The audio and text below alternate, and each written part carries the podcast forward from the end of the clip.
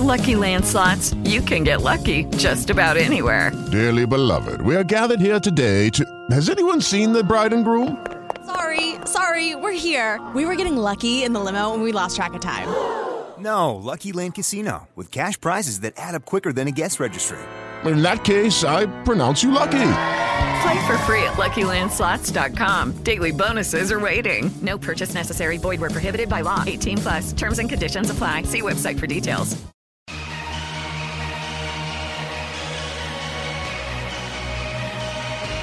This podcast is brought to you by Most Valuable Podcasts, leading the league in podcasting entertainment.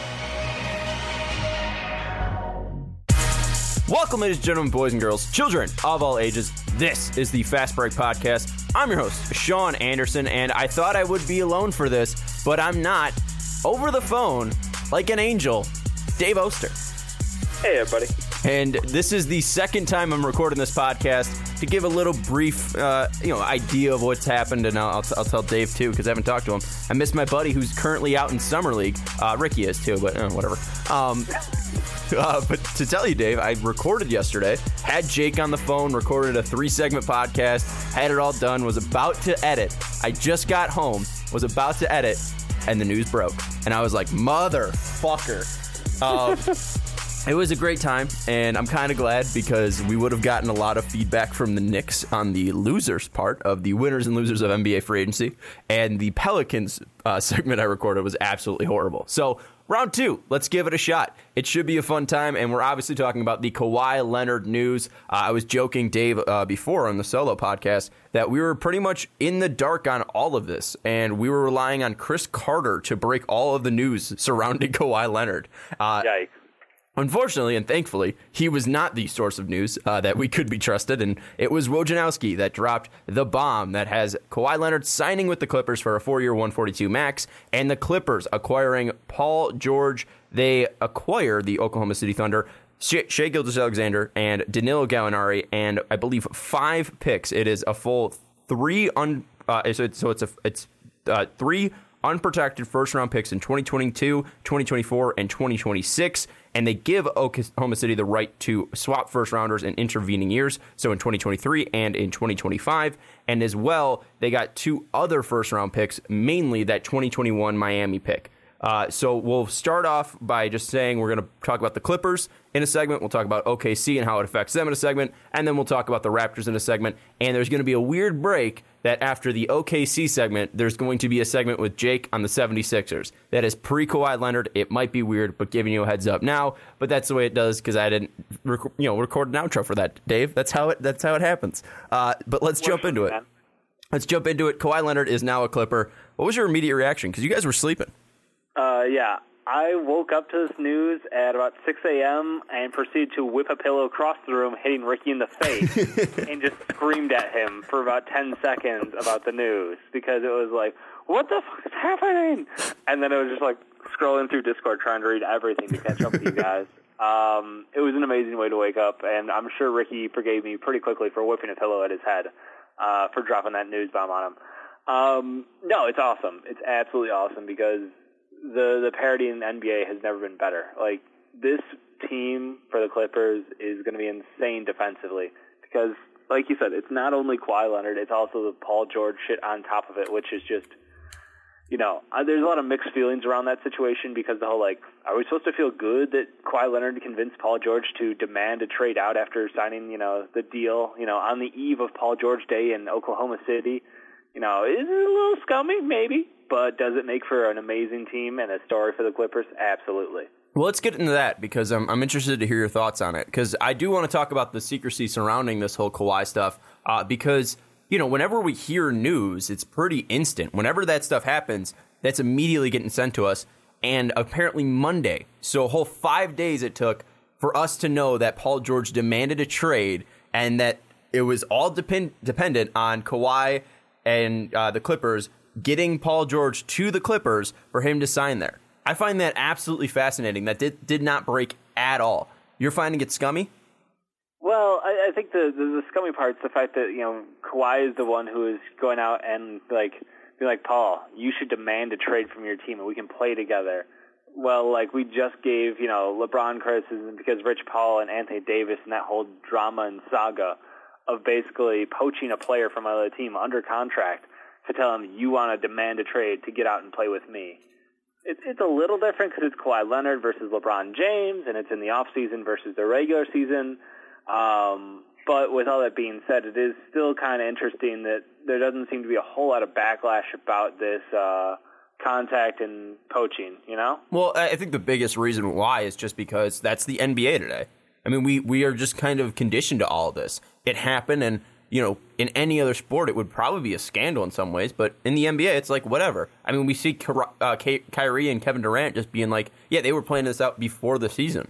Like, true. That's just true. the way that this stuff happens in the NBA, and I agree that we were totally blindsided by it, and I can totally see the part of like, you know, where the hell did this come from? But in the end, this is historic. I mean, this is absolutely crazy. And if, if, this is what the players wanted, it's what the players wanted. I know people in Oklahoma City are probably pissed off at Paul George, and they rightly, rightfully should be. I mean, you sign a five year contract to stay at a place, and you end up leaving just because your buddy wants to play with you. Now, I'm not blaming Paul George, but that's what the fans would think, at least in OKC, and I totally understand. I would not, you know, blame them for feeling that way. And I, I think it's ultimately crazy because now you look at the NBA and you talk about the parity part and I talked about this yesterday the way that the NBA uh, would shape out, specifically the West, and the way that the Pelicans could possibly sneak into the playoffs. And obviously, I threw in Oklahoma City, but even before this, you know, news and this this this uh, trade happened, I was still putting them lower half, and they had two stars in Russell Westbrook and Paul George. And you look at now this Western Conference, and you have Steph and Clay. Obviously, Clay hurt, but you have Steph, Clay, and D'Angelo along with Draymond at, in Golden State. You have Denver, solid young nucleus of Jokic, Murray, and Harris. And then you have Portland with CJ and Dame, Houston with Chris Paul and James Harden, Utah with now Mike Conley and uh, Donovan Mitchell. OKC just left alone with Russell Westbrook. San Antonio with De- uh, DeMar and LaMarcus. LA with Kawhi and Paul George, Sacramento with that young nucleus led by uh, De'Aaron Fox, the Lakers obviously with LeBron James and AD, Minnesota and with Wiggins and KAT. You got to oh, give the Cousins mention and too. the three point five million dollar player in Demarcus Cousins. Remember when I said I should have maxed them? Uh, Memphis, who's just buying out terrible confer- co- contracts. Minnesota with KAT and Wiggins. I think I sent them just in case. Pelicans, who are super young and interesting with Zion. Dallas, who are super young and interesting with KP and Luka. And then the Suns, who are the Suns. But you know, if they, you know, if Booker and Ayton take steps, they could be a dangerous, uh, you know, force out there. So looking at that Western Conference, clearly the Clippers are moving ahead of the, of this whole pack, but where would you put them right now? One, I mean, honestly, one. It, it, it's it's scary as hell because Paul George was the near uh, MVP last year. I think he was what fourth in MVP voting. Um, had an incredible year. Uh, his shooting trailed off a little bit, but his defense was incredible. The on-off numbers supported that the whole season, and just adding him as a um, amazing two-way player. You add Kawhi Leonard, who, you know, he may only give you 60 games, but those 60 games are going to have him a super high win percentage because he's clutch. He's he's just a great scorer, great defender. Go can take anyone ISO and the the defense, the scoring. You talk about the depth on that Clippers team between Montrezl Harrell, Lou Will, Pat Bev. Uh, you have Shamet on the bench now. Like they just have pieces everywhere, and just gritty defensive starting four, uh, especially with Mo Harkless now. I mean, they just they've got options for everything. It's it's a really impressively built lineup, and I mean, all credit to Jerry West. Like this is some fucking masterpiece shit again. I, I don't mm-hmm. know how he keeps doing this. Yeah, Paul George ended up third in voting. Uh, Jokic was fourth. I I said preseason. Oh he right, right. That yeah. he would have been third. So fuck the media for that one.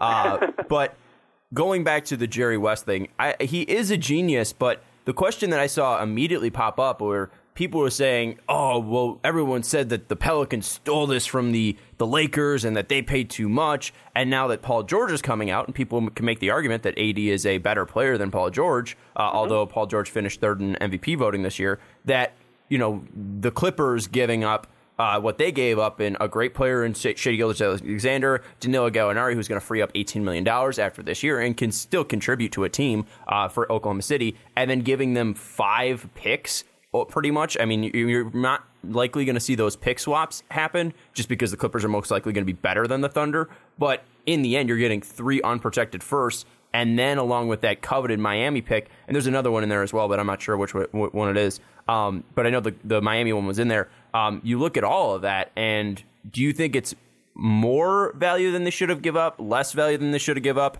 and how would you compare it to the AD trade? Uh, I think value wise, I've never seen draft picks have less value. Like at this point, I don't know if it's less value or more value at any point in the NBA. Just it's it's weird because we're just seeing them moved in mass quantities to get things done for teams. And I mean, credit to the Clippers for stockpiling those picks up.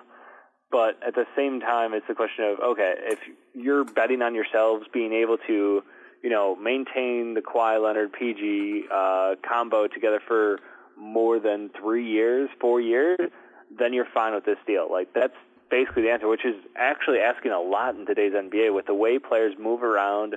There's no guarantee that this is a long-term stay. I mean, yes, we'd all like to believe that Paul George and Kawhi are home. They're going to be happy there, and they like the system. They like the coach. Everything works out great for them. But there are no guarantees in the NBA with player contracts these days. So those picks, you know, what today seems like five picks, well, you know, a couple picks and a couple pick swaps, you know, in a couple of years could look great, could look terrible. It could be, you know, the Nets all over again. Mm-hmm. I think value-wise, Paul George, Anthony Davis, uh, the Paul George price feels less today uh, because you don't have names attached. I mean, those are those are you know like basically the last pick is what like a 12 year old right now, right? I mean, it, you don't even. It, it's hard to conceptualize the value for a pick in 2025. You know. Yeah. So I think because of all the talent and names that were exchanged for Anthony Davis trade, that one seems like it had the heavier cost to pay. It does kind of make sense though now because like, okay, well they had to pay that because maybe the Clippers were in it to try to get Anthony Davis to be their second star instead of Paul George initially. Mm-hmm. Uh, so you know they weren't just bidding against themselves, perhaps. But I think value-wise, uh, the Clippers did a great job because those picks in the future, if everything goes right, you know they're 20 through 30 picks. And while they may have picked some gems from that section in the past, you know at this point in time, I think that they're going to be able to get some depth picks in the second round if they ever need to, or they'll have role players they can kind of like rotate through. But I mean, they're on a championship track, and young talent is not something you need to. You don't need draft picks in the next couple of years help finish out a championship roster. Yeah, we're going to start broad and then narrow in, and I kind of want to talk about that value and stick with that idea of the picks that they gave up. And I think the reason why people kind of hated on what the Lakers did was obviously one, it's the Lakers, and mm-hmm. I mean it's it's and, and you bring up a good point about the names too. I think the biggest thing that people are taking away is you're getting hate because you're the Lakers, but no one's saying it's a bad deal. You traded for Anthony Davis, you got to start next to LeBron. You have to hit that window. If someone's saying that's a bad deal, they're most likely a Laker hater. I, I, the Pelicans got a great haul, and so did the Thunder, but in the end, I don't think it's it's really crazy value either way, and that's mainly just because if we look at this deal, it's going to have Paul George joining the Clippers with two more years, uh, 68 million remaining, plus a 37.8 million player option in 2021.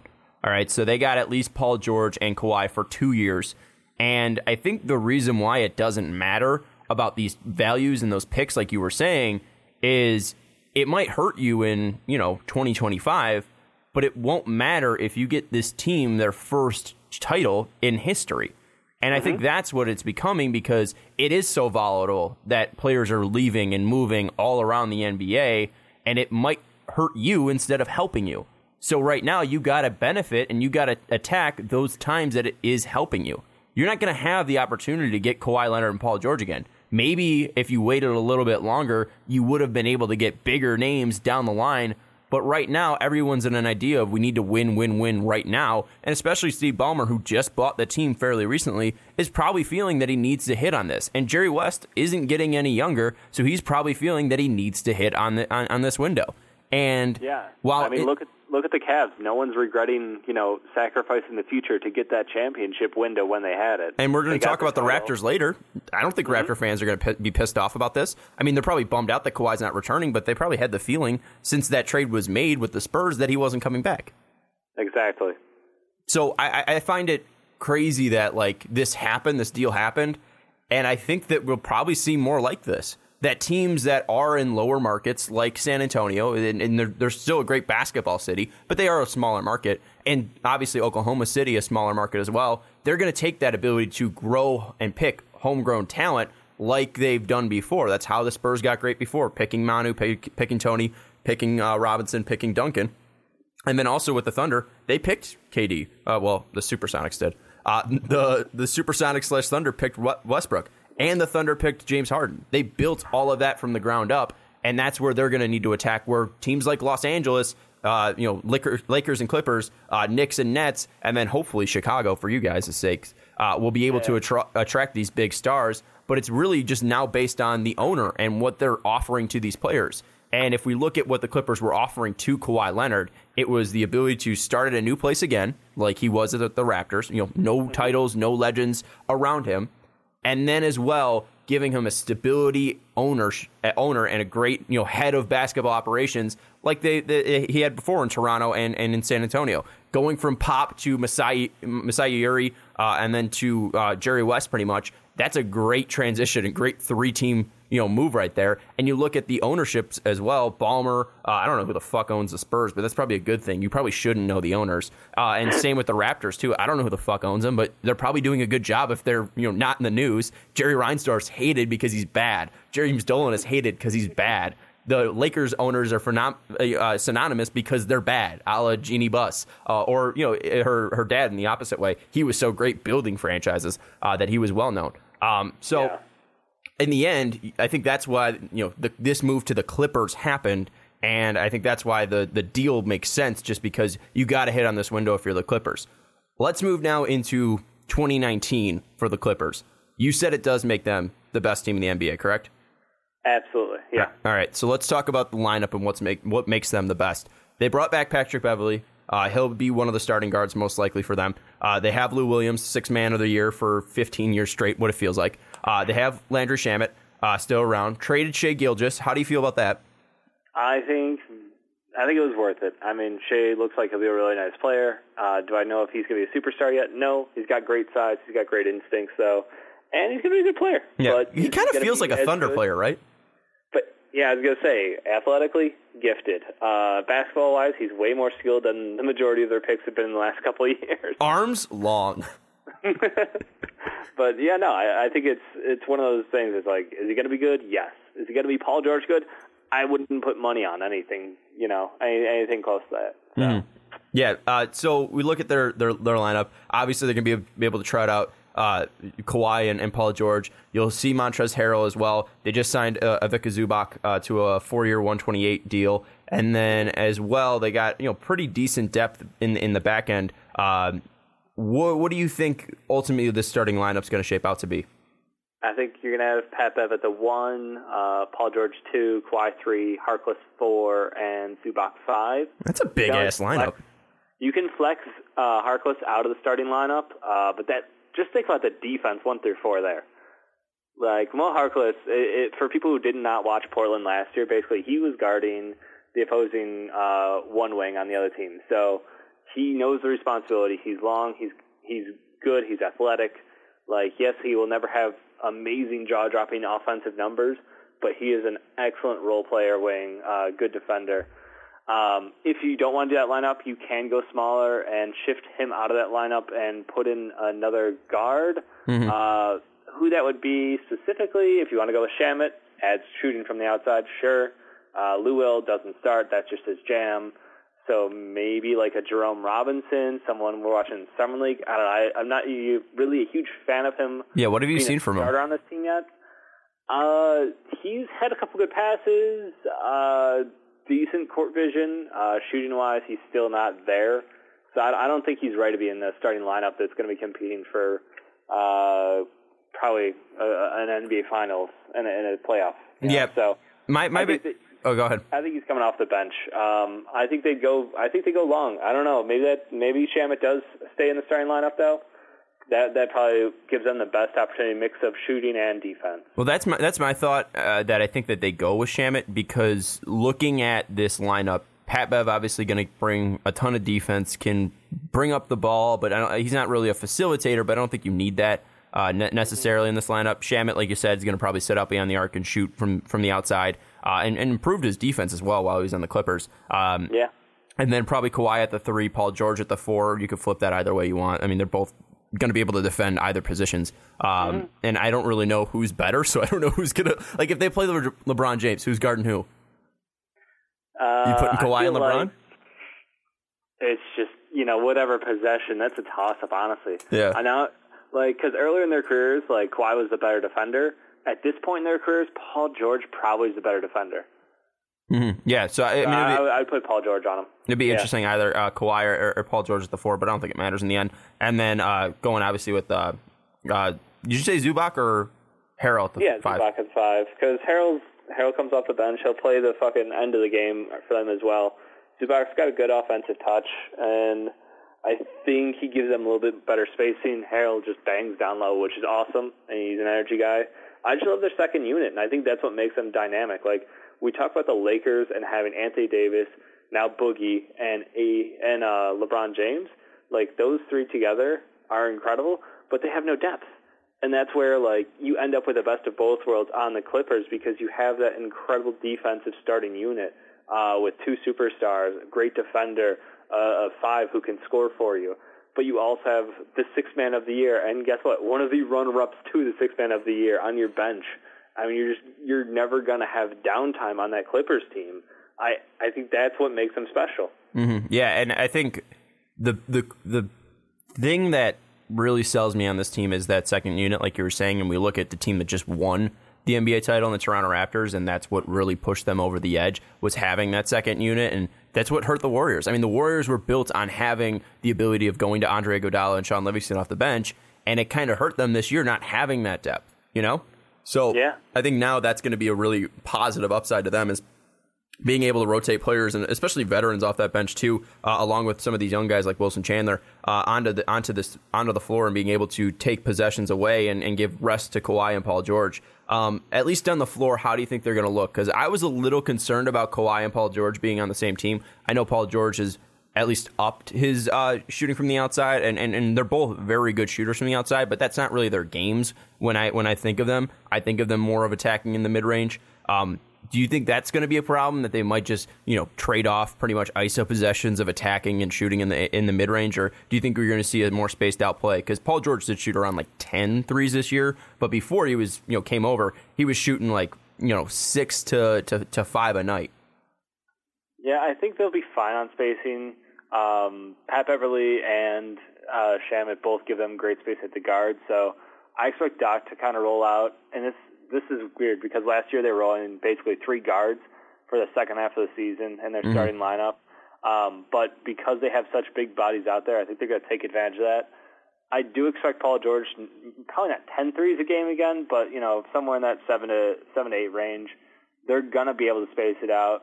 Offensive set wise, I do expect some ISO though. Like I think that they're going to fall into that very very heavily late in games, and that good thing necessarily. I don't know with this team yet because honestly, the late in games you're going to see some fun lineups where like you're going to see Lou Will, Pat Bev, Shamet, you know, Kawhi, and then like Zubac out there, Harrell. Like you're going to see just a wide variety of these uh, units out there. So it's it's kind of like just a jumble at this point, trying to figure out what they're going to do. I think Doc's just got so many options available to him that you know if you need a lineup to play big and defensive, you've got that. If you need some group that you're like, hey, we're to bang the boards, we're to play you know Harrell and Zubac together and just absolutely dominate them down low. Like you you have that option. So I'm not sure necessarily ball movement's probably not to be amazing considering Pat Beverley really, like you said, he's not like uh, an amazing facilitator. He's a solid uh, point guard. He gets the ball going. Assist wise, he's never killed it, but that's never been asked of him. You know, to be like getting you know nine assists a game or anything crazy like Rubio levels. You know. hmm Yeah, and I, I think the the question I want to ask and what we'll end on is what's their weakness? Uh, load management. I mean, honestly, if there's anything, it's like you know, make sure Kawhi's leg is good. Make sure Paul George uh, is is healthy. Like that's the thing. Is just those two guys, I think, each are going to be out there for about 60 to 65 games this year. I don't expect them to play much more than that uh, during the regular season.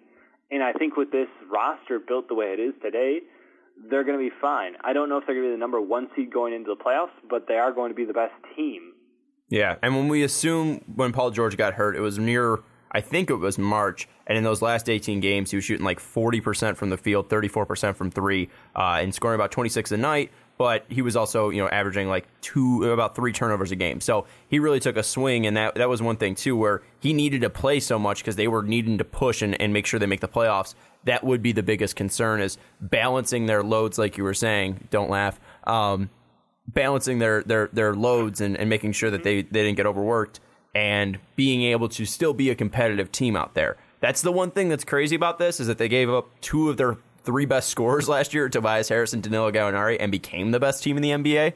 But being able to balance that and making sure that you're not really suffering on the court when one of them or both of them are off, and I think that's going to be the make the biggest thing that we make sure of. But again, we love the, the the fact that their bench can be so competitive out there, so it will definitely be interesting to see. Yep, absolutely. I mean, the, the flexibility there is perfect for this team moving forward because you don't need to have both those guys out there every given night. You know, you can see nights where one rests, the other, you know, doesn't. You just trade off, and I'm telling you, it's going to be an awesome season for the Clippers.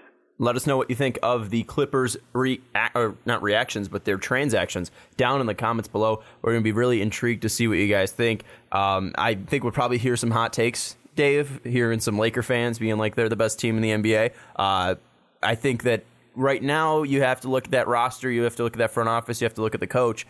And while you might not have the two better stars, I would still take LeBron and AD over Paul George and Kawhi. Um, while you might not have the better stars, they do have the better team. And when it comes to the playoffs, in those seven games, making sure that everyone can contribute is going to be more important than those two guys. So let us know what you think down and below down below, do you think that the Clippers are the best team in the NBA? But let's move into the next topic, and that is the other side of the trade. We talked about one team becoming the best team in the NBA, and now we have a team that's kind of hitting the end of their run. The Oklahoma City Thunder became the Thunder in 2008, 2009, and they were the worst team in the NBA that year, but then they jumped all the way up to a team that made the playoffs and won 50 games in 2009 uh, and 2010, made the finals in uh, 2011, then 2013, 2012. Uh, they had 60 wins, 59 wins, then took a step back uh, due to injuries with, uh, I think it was KD that year, right?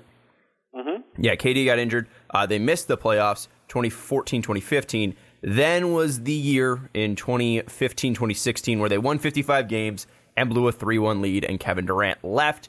Then 2016, 2017, it was kind of picking up the pieces of KD leaving. Uh, I think Russ won the MVP that year, right?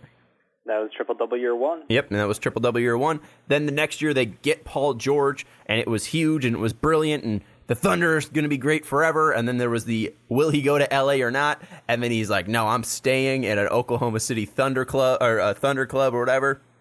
And then he leaves.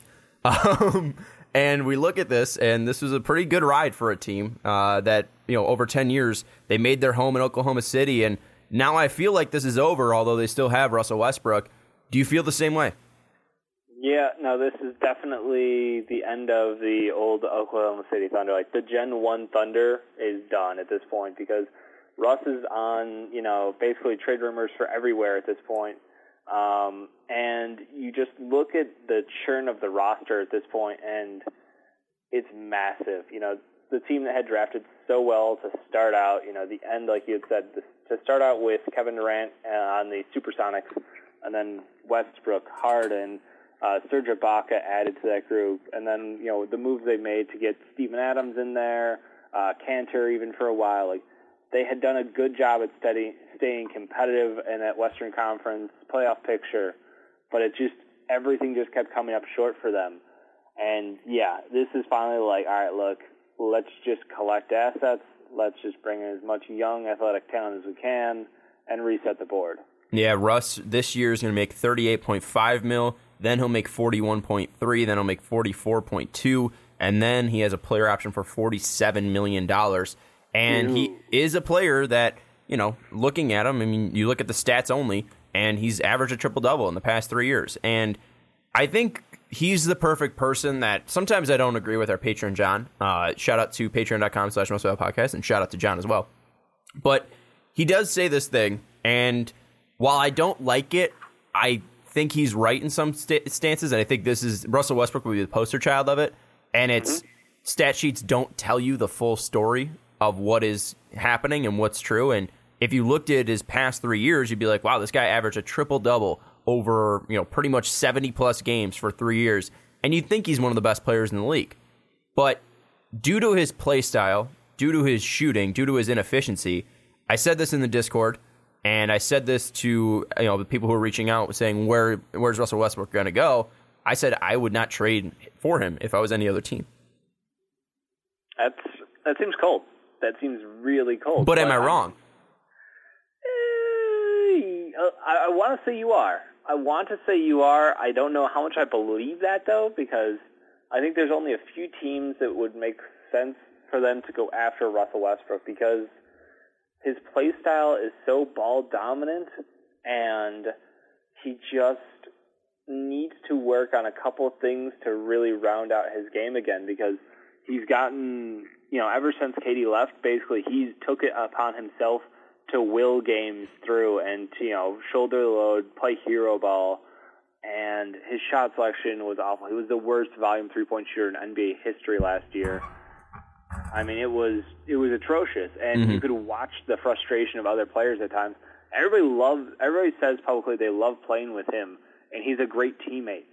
But when you look at the results of you know Paul George being like, "Yeah, I'd rather be with Kawhi over there," Kevin Durant, "Yeah, I, sounds great, buddy. I'm gonna go play over there," and just one after the other, it's like, okay, we're definitely not going to get the whole story ever publicly right now, but it's very clear from the actions that are being taken that while Russell Westbrook's an amazing athlete and a great NBA player, he needs to change his play style in order to be more competitive and in order to get guys around him who can help them win because that's just he can stuff stat sheets, but he's not going to be able to win a championship with this style of play. And with his contract and his current age, that puts him into a whole different category. Well, and I think there is a category. There is an extreme there's there's a two player category that right now in the NBA he fits in and it's overpaid near 30 or 30 plus year old point guards.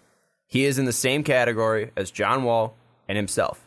John Wall yeah. has four years, 171 million left. 38 million like Russ does this year, then 41.2, then 44.3, and then 47.3 uh, in 2022 2023. He'll become a free agent just like Russell Westbrook. Russ on 38.5, 41.3, 44.2, and 47.0. And they're both you know, ball dominant guys who can pass with the best of them, who aren't plus defenders, who aren't great defenders, and who aren't the best three point shooters. So the question that I would ask you, and I think I, I have an answer. I think it's pretty clear who I'd rather have since the com- contracts are so similar. But which point guard is more appealing? Because I feel like if you're trading for Russell Westbrook and John Wall, the contracts are the same, so there's nothing really too much that you should be giving up more than that. Well, and that, but what I'm saying is, you know, there there isn't that decision. Like you're not taking one that's cheaper. That's what I'm saying. Right. Um, so yeah. who would you rather have, John Wall or Russell Westbrook? If John Wall was healthy, I would take John Wall in a heartbeat. Really? Like, yeah. Because I would take Russ. All right. Why, why would you take Russ over John? I think that his his and it, and it could be something that I I think hmm, I I think if I need a bucket, I would trust Russell Westbrook more than John Wall. And I know that we're talking about the most, you know, the worst three point shooter or whatever in, in history, most worst three point volume shooter yeah. in history. But I feel going to the bucket, Russ will hold up more. And that's one big thing, too, is Russ is pretty much a workhorse. Uh, he had one injury plague season in, in 2013, 20, uh, 2013, 2014. But ever, you know, outside of that, he's played 82, 82, 82, 66, which was the short league shortened year, 82, 67, 80, 81, 80, and then 73. Uh, and he plays nearly 36 plus minutes a, a game. I would take Russ because I think he's going to hold up more. And while he does have those deficiencies shooting from the outside, I think that him going to the bucket and dishing out is more effective just due to his body size and the way he holds up. Now, he is older, and that could, you know, the wheels could come off on that at any point. But I think if I had to pick him, I'd, I'd probably go Russ, and I think he's probably if he's locked in, he's going to bring more defense to me, which I, I will go with Russ. See, I, I the defense toss up for me. Uh, the consistency of being able to be available, yeah, that's why that's why I added a little little asterisk up front with. If he was healthy, John Wall, hundred percent.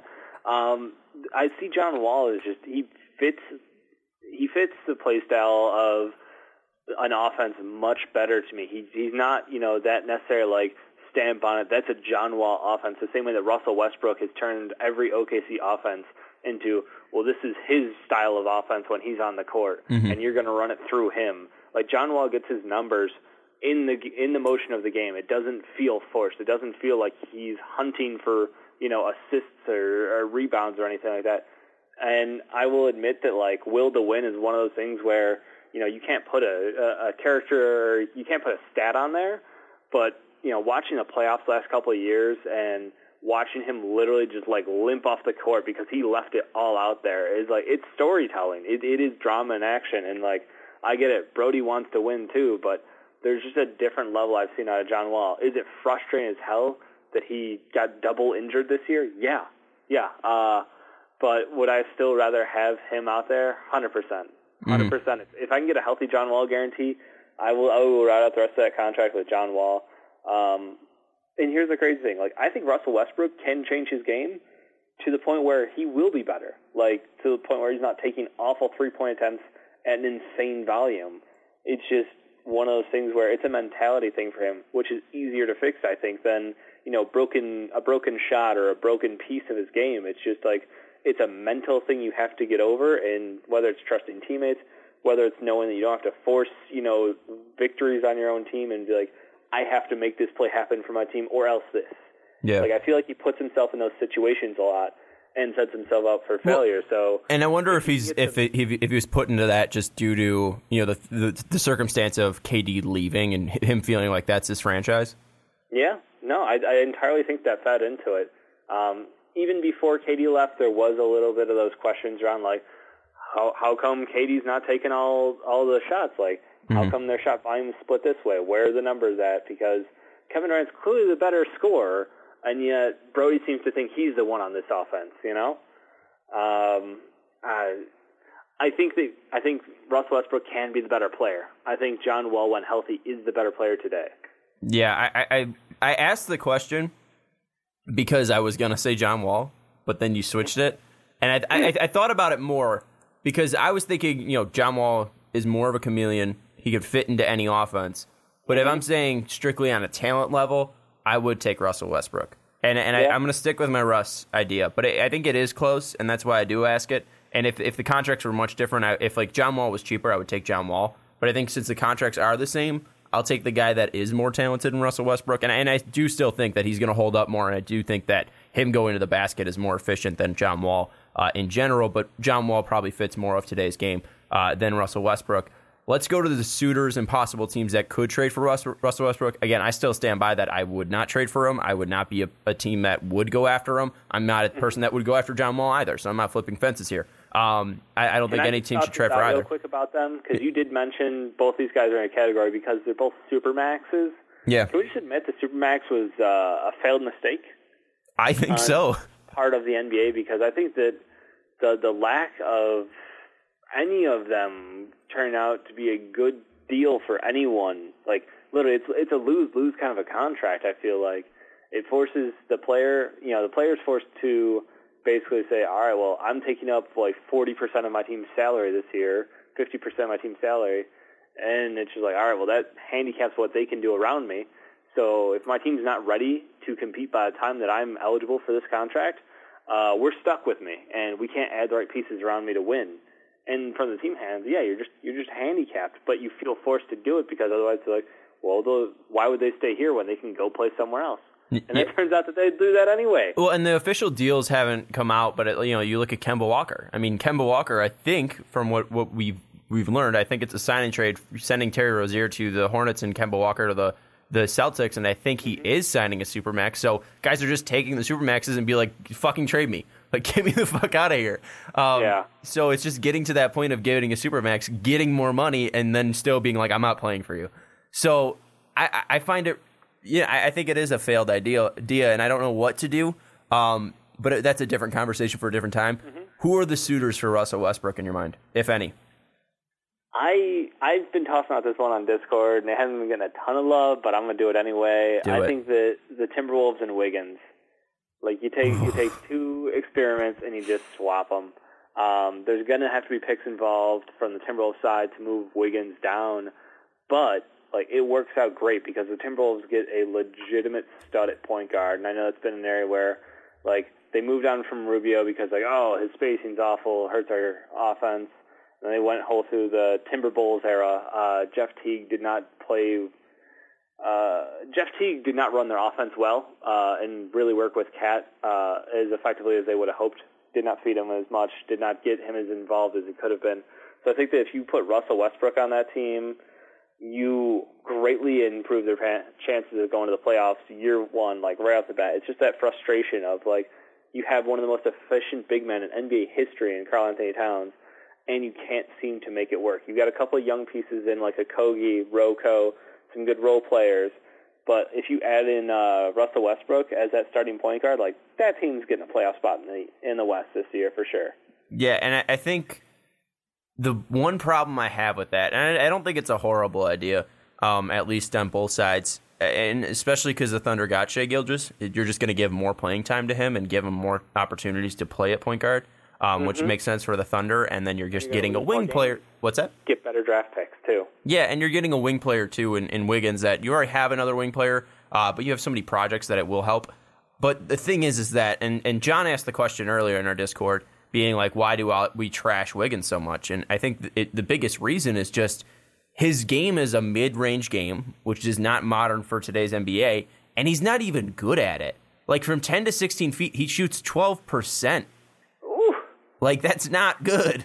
Uh, oh, I know. I'm sorry. He shoots. He shoots 34 percent from 10 yeah, to was like 16 that range can't be true. percentage of field goal attempts. He, he takes 12% of his field goal attempts from that area. I'm sorry. He shoots 34%, which is still bad. Um, Yeah.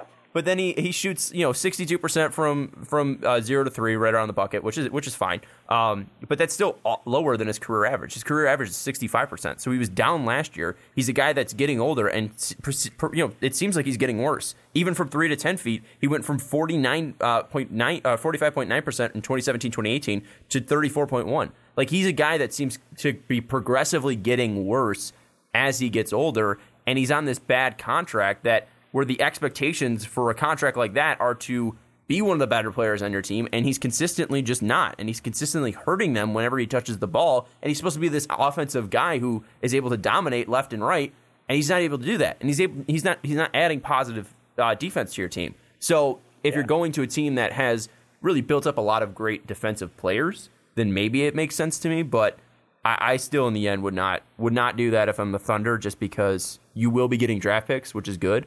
Um, but I, I don't know if I want Wiggins. and draft picks. I mean, like where where are you steering wrong as the Thunder there? Like this is not a team looking to compete. This He's his age. He's 24. He's 24, Yeah. and not 21, like you know Diallo and Terrence Ferguson. I think Ter- Fer- Terrence Ferguson was even 19.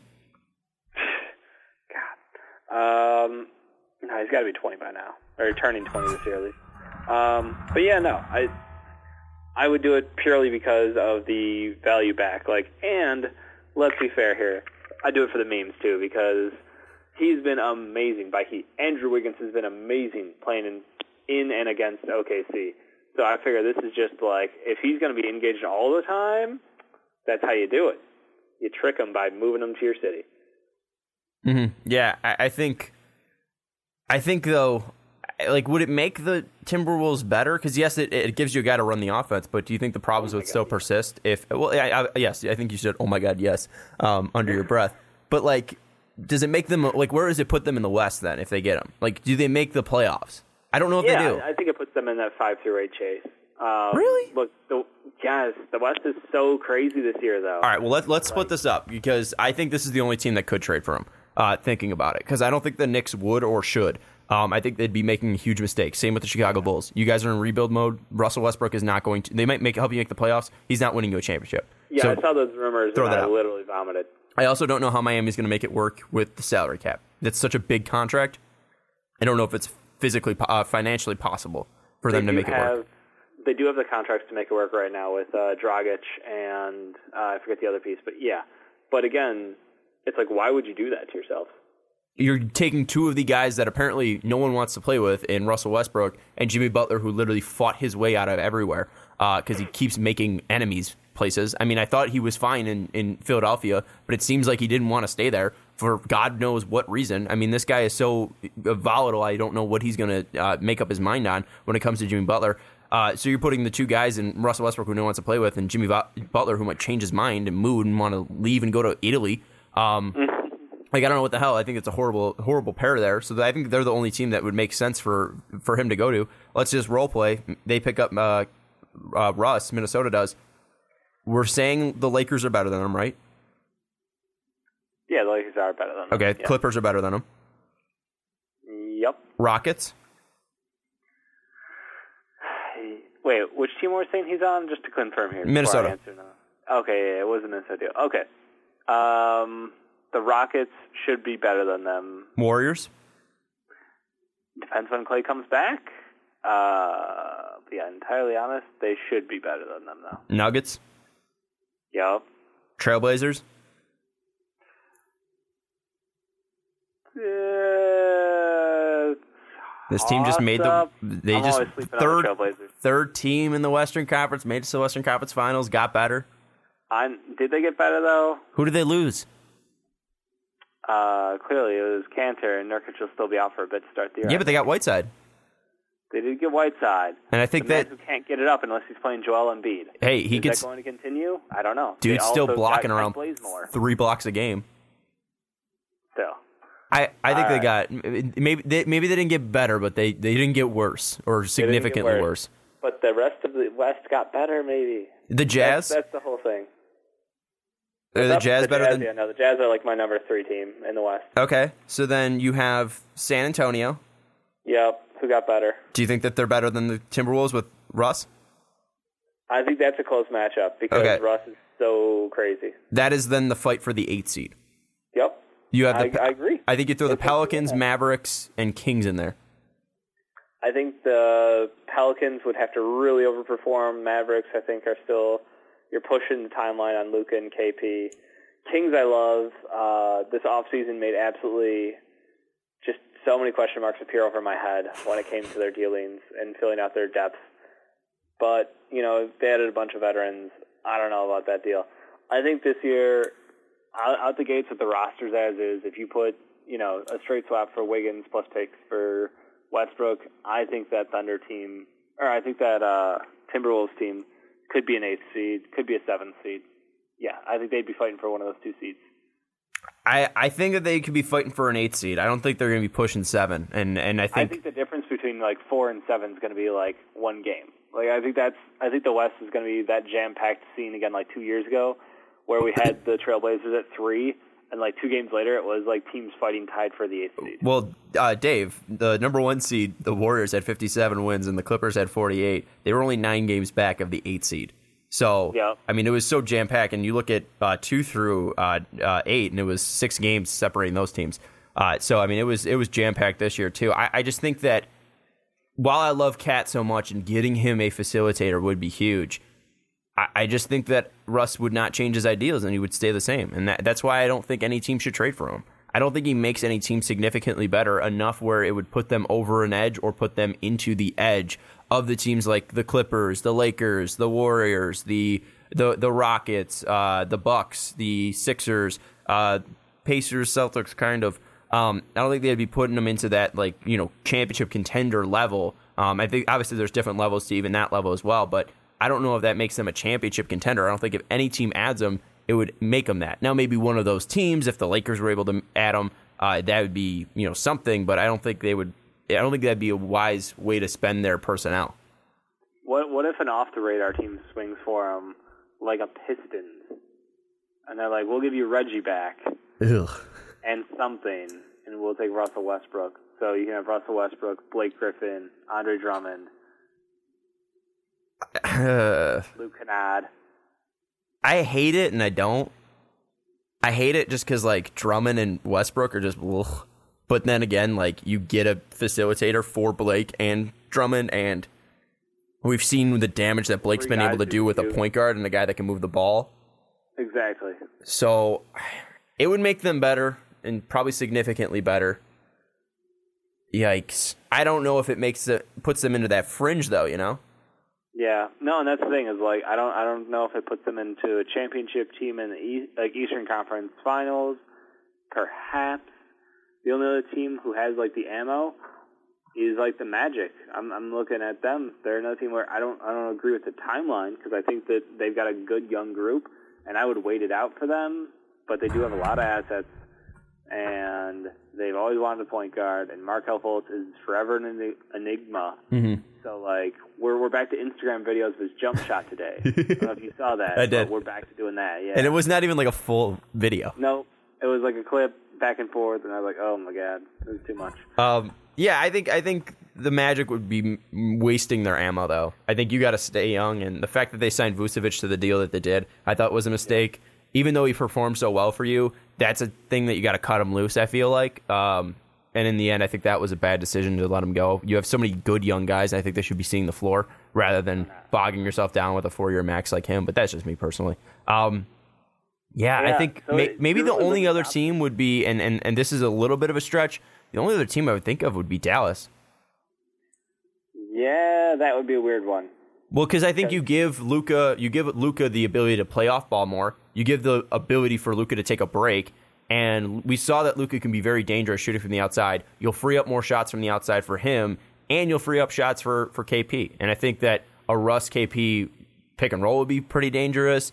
Uh, a Luka and and and, and uh, Russell Westbrook uh, front court would be pretty pretty impressive too from an offensive standpoint. Uh, I, I think that Luka's cr- shot creation would kind of negate in some ways the kind of black hole of a Russell Westbrook offense. I don't know if they would gel together, which would be the biggest problem though. I mean, it's just it would be a little concerning to me because they moved on from Dennis Smith Jr. and basically Russell Westbrook is in the same vein that Dennis. Yeah, Smith but he's Jr. 's. good. I, I'm not disagreeing. I'm just saying like it's the same vein of athletic point guard, uh, able to get triple doubles for you, good ball handler, good rebounder. Uh, but when it comes to offensive skill set, they're they're built very similarly. Mm-hmm.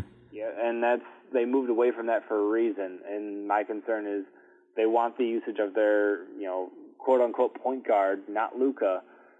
They want to have a specific skill set for them, and they already know like ideally where the touches are going to be with KP and Luka on that team. I mean, are they going to shy away from a third star if they got a good deal? No. Mm-hmm. But do I think that he is? Do I think Brodie and Luka are an ideal one-two fit? Absolutely not. All right, Dave. It's the name of the segment, and this is how we're going to end it. Will Russell Westbrook be traded? Nah. shit. I feel like he's going to get traded. I'm just going to be pissed. So I'm going to say yes. I don't know where though, but it's not going to make sense to me. I, I think he will get traded because I've been wrong consistently. No one saw Paul George being traded, so Right? I think Russell Westbrook will be traded. But where I don't know where. And well, I, the only thing I do know is that there are gonna be some sad fucking saps. I think it'd be a bad move to to move them. Um, I, I I don't know, but let us know your thoughts of the Denver Nuggets down in the comments, and just to give a little Denver bit of No, fuck. The Oklahoma City Thunder and, and Russell Westbrook down in the comments below. Um, I was thinking of a possible trade trade team for the, for Russell Westbrook. Uh, that'd be a gross fit. Uh, let us know though down in the comments uh, below where you think Russ will go, and just a precursor to if you're listening to the full podcast or uh, you know just uh, paying attention to the full one on YouTube. Uh, there's gonna be a weird cut where Dave's going to leave us for a segment. Jake's gonna come on, and we're gonna talk about the Sixers pre Kawhi. So it's gonna be a little bit weird. You're still gonna enjoy it. It's a good segment, but watch that, and then after that, we're gonna come back and talk about the Raptors. But let's move into the next topic, and that's going to be the Philadelphia 76ers. And obviously, if that's the topic, you know who's joining us. Check out patreon.com slash Moso podcast, and you could be like our next guest, and that is, of course, Jake. Jake, how you feeling after the first week of NBA free agency? Uh, could have gone better, but it could have gone a lot, lot worse. So I'll be all right. Yeah, when you're here just a week ago, it was all about Jimmy Butler. If we offer him five one ninety, he will be staying. And you were kind of okay if Tobias Harris left, and you got the flip side of that pretty much. Apparently, there was reports saying that you guys offered the full max to Jimmy Butler. He ends up wanting out and going to Miami. You guys offer Tobias Harris pr- pretty much a near max, five years, 180 for him. But you get a big fish in Al Horford. You lose TJ McConnell and your your you know your heart as well. You lose Boban Mar, uh, Boban Mar, Marjanovic. Jesus Christ. Uh, you sign Mike Scott. You get Kyle O'Quinn. You get uh, James Ennis, and you get Raul Neto, uh, former Jazz point guard. So let's start with the departures first. Which one hurts you more, Jimmy Butler kind of turning his back, or the departure of TJ McConnell? See, deep down in my heart, TJ hurts a lot worse, but uh, Jimmy obviously is the logical sense. He hurts the most. Is in the fourth quarter, it's going to be really interesting. We'll get into all the pieces later, but it, it's going to be very interesting to see how late in games they're going to shape their offense. And even talking about who is the biggest loss, you could point to Jimmy Butler for late in games, but you could also talk about JJ Redick, who they lost, and he might even be the bigger, not the biggest uh, player they're going to miss next year, simply because their whole entire offense basically revolved around him. And whether that was a good thing or a bad thing, he helped Embiid be really effective, and his spacing of the floor gave our bigs a lot uh, easier of a time getting open looks, and that's 100% going to be missed. And Brett Brown's going to have to rework his offense because they really don't have any knockdown sharpshooters unless they would go and land a Kyle Korver. Yeah, I totally forgot that JJ Redick is now a Pelican as well. Um, so looking at that position at least now, because that is pretty much both your shooting guards gone. What is the effect of that? You guys get Josh Richardson in the trade with Miami. You think that he's going to step in, but losing Jimmy, who played both the two and the three, and then obviously JJ, who you mentioned, played a, a key part of that offense uh, for the past couple years, uh, signing that big contract, you know, front loaded um, in pretty much the, the first year of the post process, kind of, and then going into when you guys are hitting your comp- uh, your, your, competitive window. Um, how is that going to affect the position depth there, and, and who are you looking to step up? Yeah, uh, Josh Richardson's obviously going to have to take a step up, and I think this is going to uh, how the offense is going to revolve. I think it's obviously going to take a step back losing JJ Redick and Jimmy Butler, but Ben's going to have to take on a bigger role in the scoring department. And I mean, averaging 16 and 18 points per game is great, but that's that doesn't really have to change. The shot attempts we've talked about this over and over and over again. He has to start taking threes. He has to start taking mid-range shots, and that's going to ring true even more now that JJ Redick's gone. And I'm not too worried about Jimmy Butler, the spacing being gone, because I think Josh Richardson can give you similar spacing on the floor. Obviously, he's not going to give you the offensive talent that Jimmy is, but he's going to be able to still score the ball and be effective. And he was the number one option on Miami last year, which obviously he's not a number one option. He's not a number two option and he's probably going to be the number four, number five option on the Sixers. So he is going to be key just being effective shooting. Uh, Al Horford, who, you, who we talked about earlier, is going to be a huge addition to the team because he also provides spacing, and he's going to have to help Embiid get easier looks. Which I'm really interested to see how Brett Brown shapes this entire offense because he could go so many different ways with it. You you pretty much know what you're what you're going to get out of Joel Embiid, effective, one of the best bigs in the league. It all falls again, like I say, on Ben Simmons. If he can develop even somewhat of a jump shot, this offense can still be effective. But if he's going to be what he was last year and not being able to shoot threes or not wanting to shoot threes and still not being effective, the team could you could see the offensive struggles really early on in the season. But defensively, this team's going to be this team's going to be scared defensively. Yeah, I think I think the biggest thing is losing JJ. You might lose some of the spacing, but if you're talking just strictly Richardson compared to Butler, he's going to provide more spacing. You look at Richardson over the past two years, taking about 12.4 shots per game. 5.2 of those are three attempts. And looking at Jimmy, Jimmy was taking near 14.7. Granted, some of that was in Minnesota, uh, but those were only he was only taking about 3.2 uh, threes a game. Uh, so you're going to get more threes, and he actually took a step down in shooting threes uh, when he went from Minnesota to Philly. Uh, he was taking 4.5 in Minnesota in the first 10 games that he played. Obviously, it's a small sample size. Uh, but then when he came over to Philly, he was only taking about 2.7, which was lower than his 2017 2018. So at least looking at that part of the trade of Josh Richardson coming to Philly and Jimmy Butler going out, you guys are going to be adding more spacing there. But let's talk now about another addition that's going to be big for you guys. And, and you talked about him a little bit, Al Horford. Uh, the guy that was pretty much the only person that could defend Joel Embiid consistently throughout the past couple years here. Uh, Embiid's an absolute monster, but Horford seemed to be his kryptonite. You guys are able to bring him onto the team. Let's talk about that starting lineup.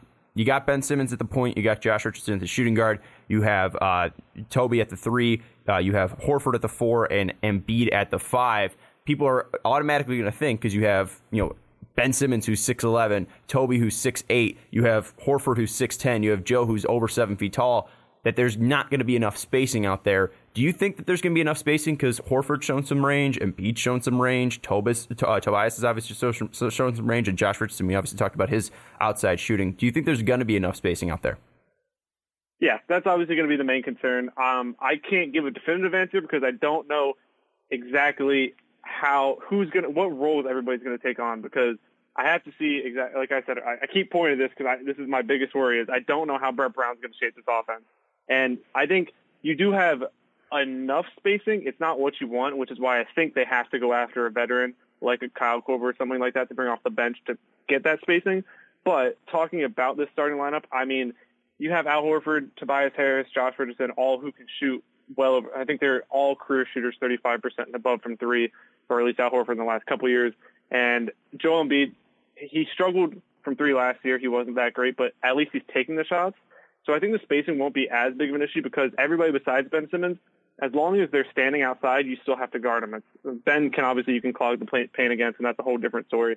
But when it comes to spacing with at least the starting lineup, I I think it won't be uh, it won't be close to the best in the NBA, but they'll still they'll still be able to take the shots and they'll make them probably at above a 30% uh, range, which is good enough for right now. And with how good they're going to be defensively, I don't think you'll see too much of a hindrance on their on their record just because they don't have that absolutely JJ Redick knockdown shooter. Yeah, to add some of those numbers to uh, Horford's three point percentage and, and three point shooting, uh, you really didn't start taking them until the 2015 2016 season. And in those past four seasons, taking about uh, 3.2 attempts per game and shooting about 37.1, so well above the NBA league average. And especially you know at the four, people might be concerned about his speed there, but he's so solid just knowing where to mm-hmm. put his body in, in, in, in, positions to play defense. And if he's going up against, you know, LeBron, who's going, you know, playing the four for the Lakers or whatever, then he might be exposed a little bit. But even at that point, you do have Joel Embiid, who is that much of a freak. You have Ben Simmons, who's that much of a freak. You could probably get a little bit, uh, you know, uh,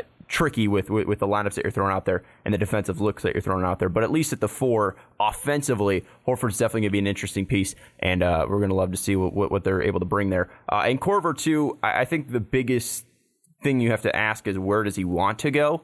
And I think that yeah. there's a ton of interesting options for him. You look at Utah. This is a team that's been you know, really adding on a ton this year. Conley was the big name that they've gotten. He's a former Jazz. He might look there uh, if, if, he wants to, you know, come help shooting. I know he was just recently traded from there, uh, but you never know how these guys feel. Maybe he really liked this, you know, opportunity there, uh, and then obviously getting dealt, he has the opportunity to possibly go back. Uh, he was decent for them as well. Shot 38.4% from three on 5.4 attempts, so maybe that's an option. Uh, I think that's probably less likely, but the two high options in my mind are obviously the Sixers, uh, where he started his career, and then you look at LeBron. He was obviously LeBron's teammate mm-hmm. in Cleveland for three years and those two are probably the, the lead candidates there. Uh, are, are, you concerned about Kyle Korver possibly going somewhere else, or is it just if you get him, it's a it's a bonus?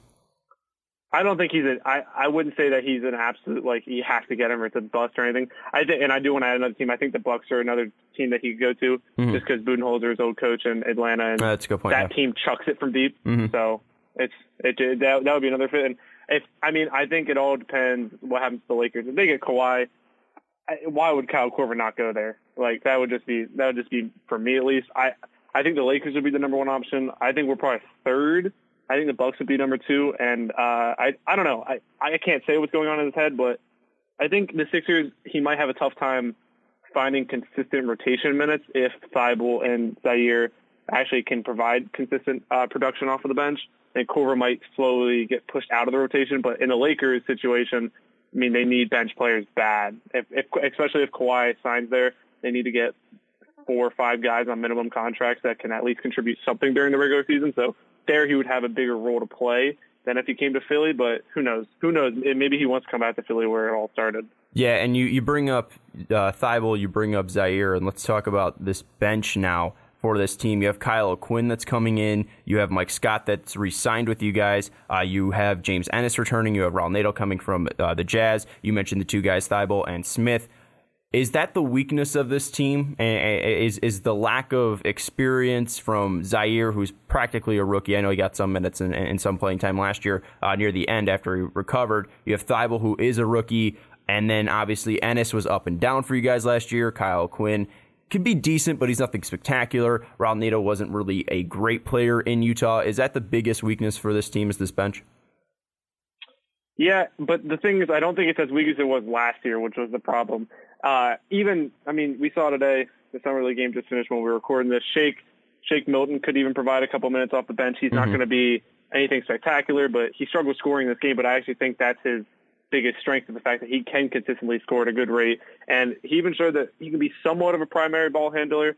That's more of my worry and why the Neto, Neto signing is actually, I think, very important is they needed somebody off the bench who can give you 10, 15 minutes a game and can be a primary ball handler because they had Zhaire and Shake and all the guys cannot do that. And that's, well, people want to probably make fun of it, but that's what TJ McConnell brought you is that he might have made some dumb mistakes from here and there, but he could be a primary ball handler off the bench that was consistent enough in the regular season, not so much in the postseason.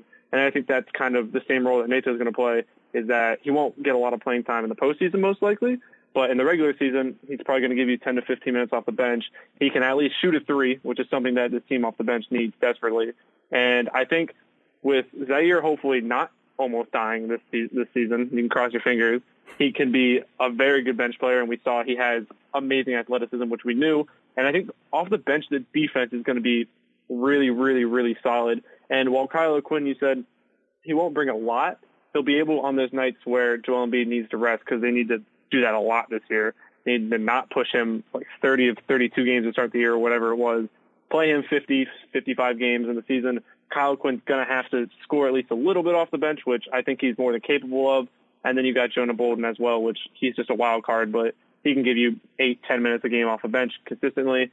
And I think this bench, it's in a better situation than it was last year because last year, really, the reason they lost to Toronto is they didn't have that backup center who could at least play that three minutes that Joel Embiid had to sit. And now adding Al Horford, adding Kyle Quinn, and hopefully another year of development with Jonah Bolden, you kind of hopefully fix that situation that you won't run into it again. Yeah, I guess that's the positions that I look now. Um, you you kept talking about getting a backup center to you know spell Joe and you know take some minutes away from him because he desperately needs to just be able to stay healthy and taking minutes away from him is going to add uh, to the longevity of his, of his career. I kind of look at that backup three four spot as as a sign of weakness, and then also the the backup point guard. Even though you, you did sign Neto, um, and and he does have some good good numbers. I mean, look last year, two two and a half assists and, and, and uh, to 0.9 turnovers. Um, obviously, not a ton of opportunity uh, and playing time in, in Utah. Got about 12 minutes a game, uh, but at least on, on those underlying stats, it's gonna be interesting to see what he can do possibly in a larger role now uh, in Philadelphia.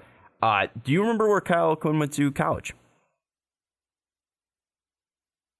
Uh, I know he's from New York, but I don't remember where he went to college. Norfolk Oh. State. He was on that upset team. Yeah, he he was I on think the- I remember watching that video. hmm He was Yeah, on, yeah. he was on the 15 seed over the two seeded uh, Missouri Tigers, and uh, or sorry, he wasn't. I guess was it. Uh, was it? Yeah, they were 15 seed. Yeah, it was. It was 15 over two. Yeah, they were 15 um, seed. And I remember yeah. watching like you know one of those highlights, and you just see Kyle O'Quinn now. It was like you know last year. you see Kyle O'Quinn now, and he's still got the beard, and you're like, holy shit. Um. Anyways, uh, just getting off track here. Hasn't aged in like ten years. Yeah, I, I think what I want to ask now is if if looking at this team, where would you place them in the East? And and obviously it's dependent on Kawhi, uh, you know, where he's going to sign. So let's say Kawhi signs with Toronto. All right, where would you Yep. place the Sixers today? All right. If Kawhi signs to Toronto, they're number one. That's that's that's not arguable. They won the NBA title. They're number one. They're based. They are bringing back everybody. I don't think they lost anybody, right? They're- Um, yeah. They're. uh, oh, they might Nikola. lose McCaw. Yeah. They lost Okay. Mirotic. They might lose McCaw, and that's the key. Patrick McCaw wins all the NBA titles. But uh, so you look over at Milwaukee, who was obviously there last year. Uh, they lose uh, Brogdon. They lose Mirotic, but they bring back Brook Lopez and Khris Middleton. They'll still be solid. And then you look at Boston. They lose Kyrie. They lose Al Horford. They bring in Kanter. They bring in Kemba. They'll be good. They're the wild card out there because if Gordon Hayward comes back like you think he might be able to, I don't think he can, but if he can, Gordon Hayward, the Celtics could be dangerous. The Bucks, I would. The Bucks lost a lot, but they kept most of their core. I would say, obviously, Raptors number one. I would say Sixers would be two, three with the Bucks, and then Pacers. Obviously, they bring in Brogdon. They lose Bogdanovich. That's a big loss. I don't know how effective Brogdon's going to be on another team that's not the Bucks. That's we talked about that last week. He was more valuable to the Bucks than anybody else. So that that might have been a little bit of an overpay, but Sixers really can't talk about overpays right now with the contracts they just gave out. Yeah, I'll I them think- two three with the Bucks. I, I think at least for Brogdon, I mean, it's it's it's a you know a first, and you're expecting Pacers to be decent, so it's probably gonna be a late first and then two second rounders. And I, I think Brogdon too. He plays just such a he, he doesn't play a specific play style. He's a guy that does everything well. Mm-hmm. So I, I think it's a fine price that they paid for him. Yeah, I'm not. I'm just saying I don't know how. I, am kind of. I, he'll be a solid player. I'm not arguing that. I'm mm-hmm. just saying I don't know if he'll be as valuable to the Pacers as he was to the Bucks. Just with their offense and with he'll be more. He'll be way more effective when Oladipo comes back healthy because mm-hmm. that'll give him more wide open looks. But at the start of the year, I have my doubts of how good they're going to be, so that might help. That might make them fall a little bit in the standings. Um, but I really, I, I have belief that Kemba's going to make the Celtics somewhat spark again. Like I said, it just takes comes back to if Jayson Tatum can uh, can make a jump, and losing Al Horford is probably going to be a bigger loss than you think because uh, oh than anybody thinks because Enes Kanter can't play defense, and I, that won't be changed in my mind.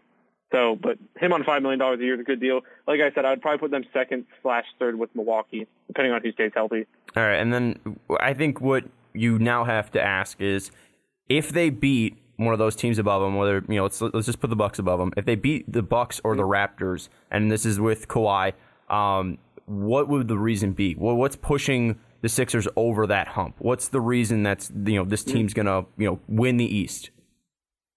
Yeah, I think it's their defense. I think they're going to be the best defensive team in the league this year, barring if Kawhi goes back to the Raptors. Then it'll it'll be the Raptors Sixers one two if that happens.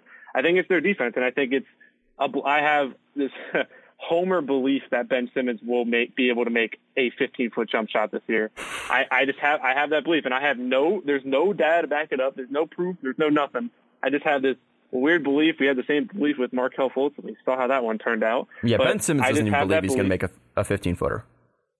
Yeah, but we do because we're homers. Okay, that's what we do. That's, that's a what homer. we do here in Philly.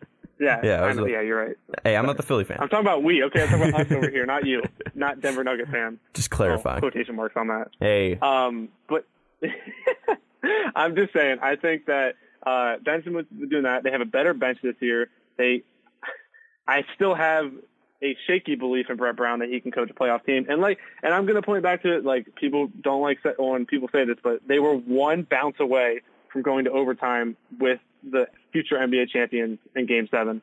So I'm just saying, if Ben Simmons takes a little bit of a jump, and the whole thing with this team is staying healthy.